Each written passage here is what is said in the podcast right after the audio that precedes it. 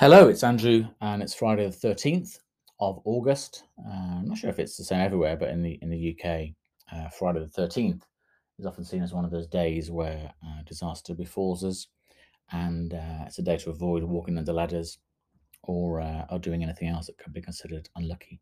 So um, I'm actually recording this the night before, so at least uh, we can make sure that this recording goes through. So um, thank you for those of you that have read the, the words I wrote at the beginning of the of the note this week. Uh, I was thoroughly absorbed by the um, report that came out earlier this week, and was actually probably one of the few that were waiting for it to, to sort of launch, and then dive to the website straight away.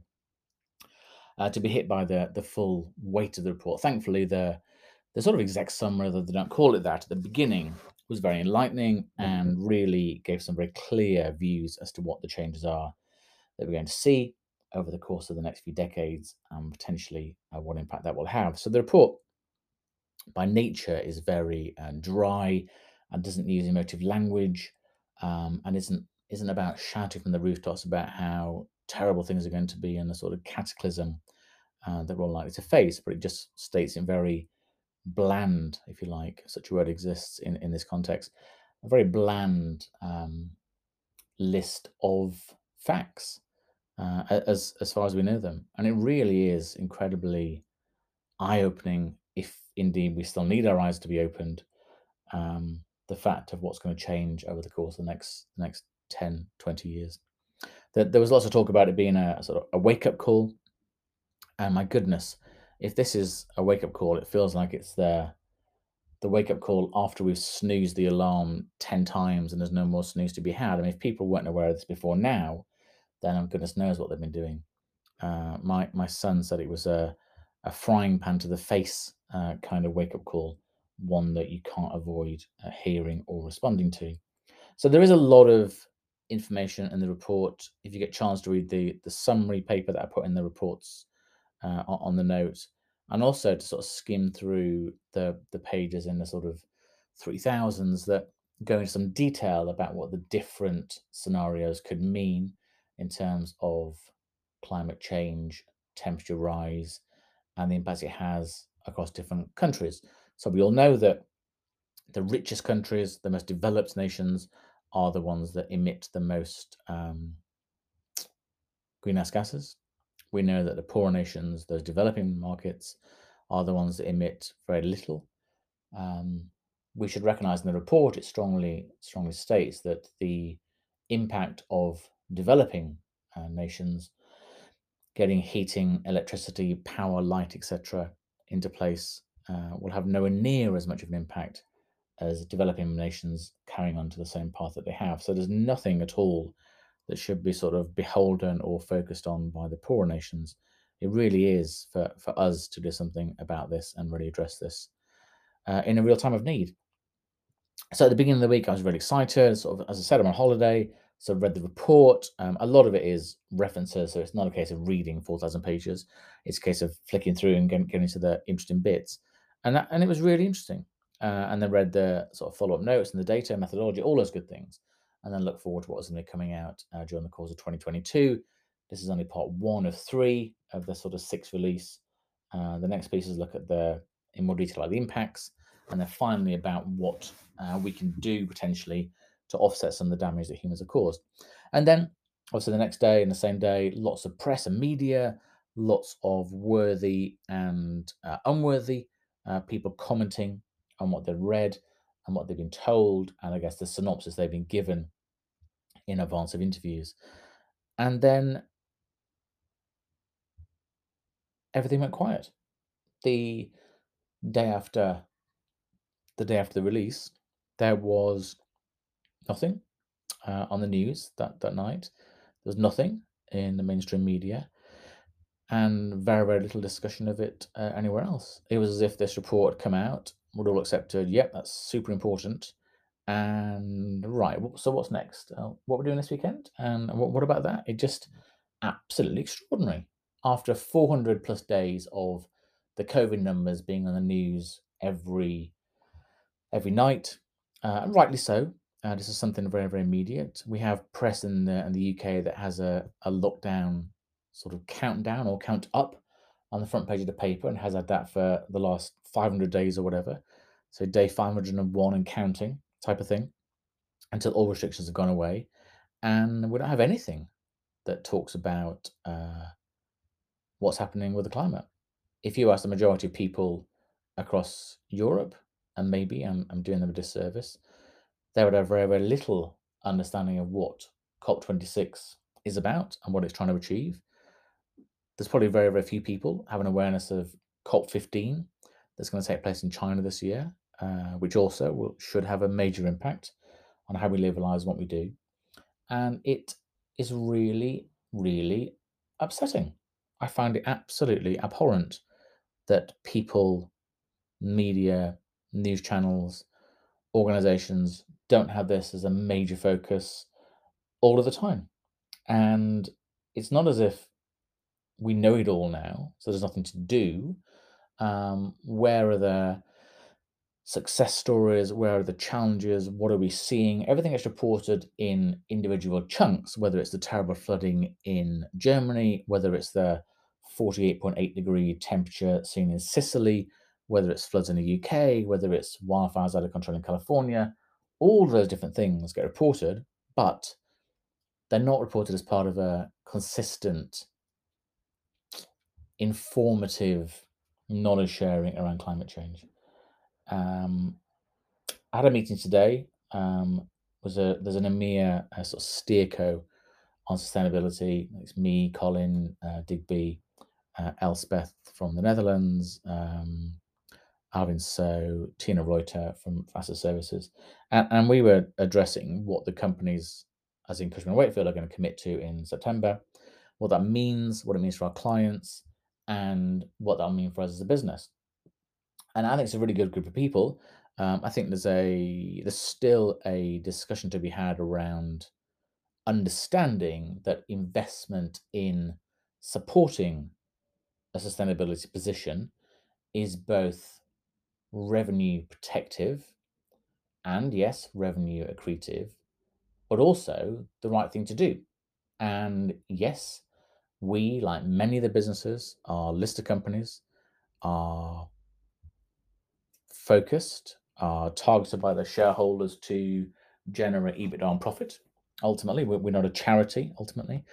And I think one of the big things we were trying to push uh, more broadly is that focusing on sustainability as a business and what we do, also what we can offer our clients, is absolutely fundamental to us having a successful future.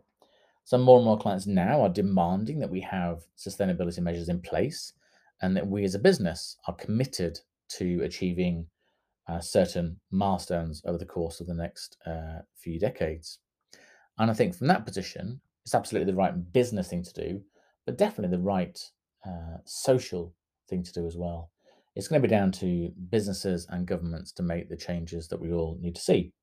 We've been sort of misled a little bit uh, that well, if you you know go on one less flight a year, or if you eat uh, one less meat-based dish a week, or if you uh, drive a bit less, then uh, things will be okay. So therefore, it's the onus is put back on us as individuals, and for us to make the changes.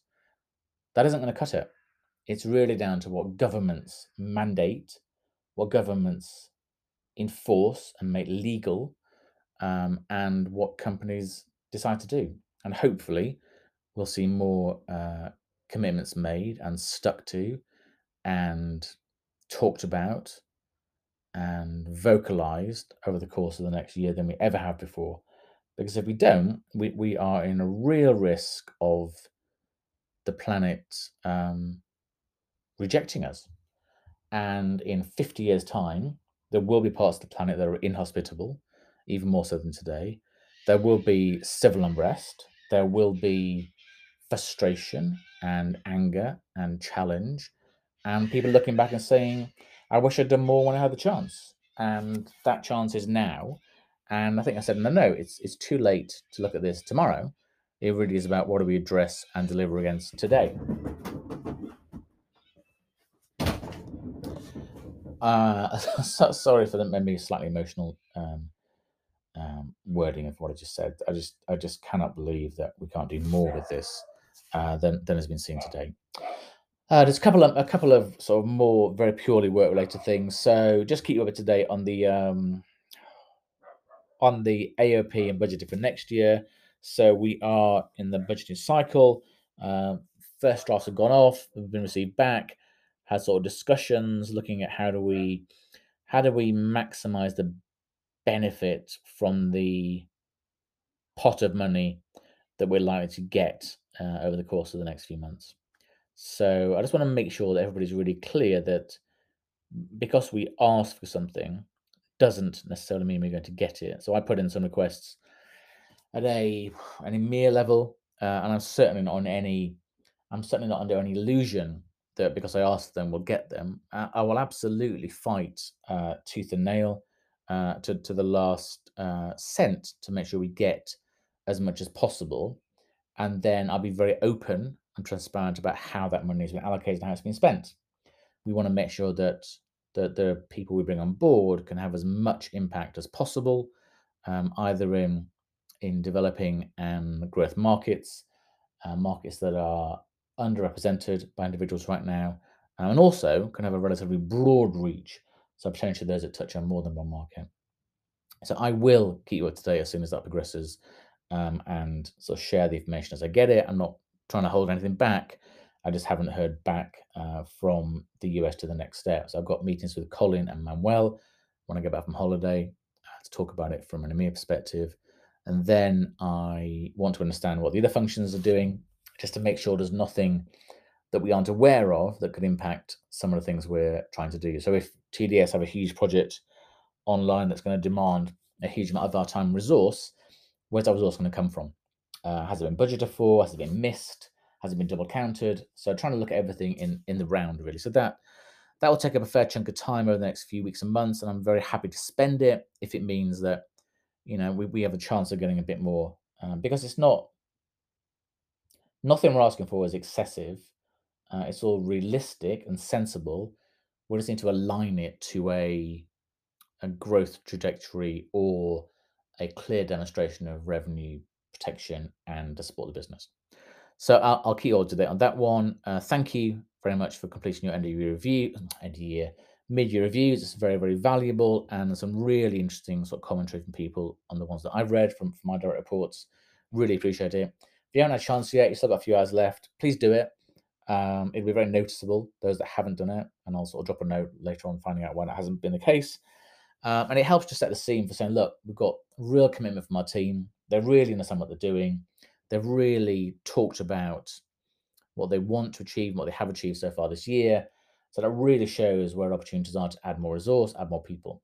Uh, if we don't get uh, comprehensive feedback from from you as a team, from me as well, I've, i did my mid review as well.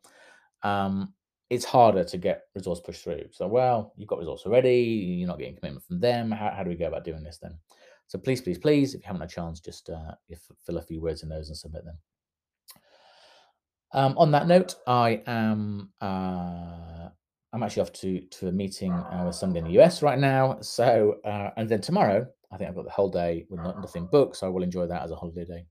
Uh, but all of you, uh, please, please, please uh, take care. Please read, absorb, eulogize, evangelize, be passionate about anything climate and sustainability related. That is so important to our future, our business, you, me, my children, your children, the, the world. I mean, that's not not being too grandiose about it, but really this is the topic that we have to get our heads around and come up with some solutions for. So please, if anything happens in your markets, either of a positive or negative nature, let me know. Very happy to support, very happy to challenge and kick off if things aren't going as I want them to be. Uh, and I cannot think of anything uh, I've been more passionate about than this. So, um, yeah, watch out and see what's going to come down the line. Hopefully, it'll be good for all of us. Alrighty, thank you. Have a fabulous weekend. Uh, enjoy what you're doing um, and uh, be sustainable. Cheers, guys.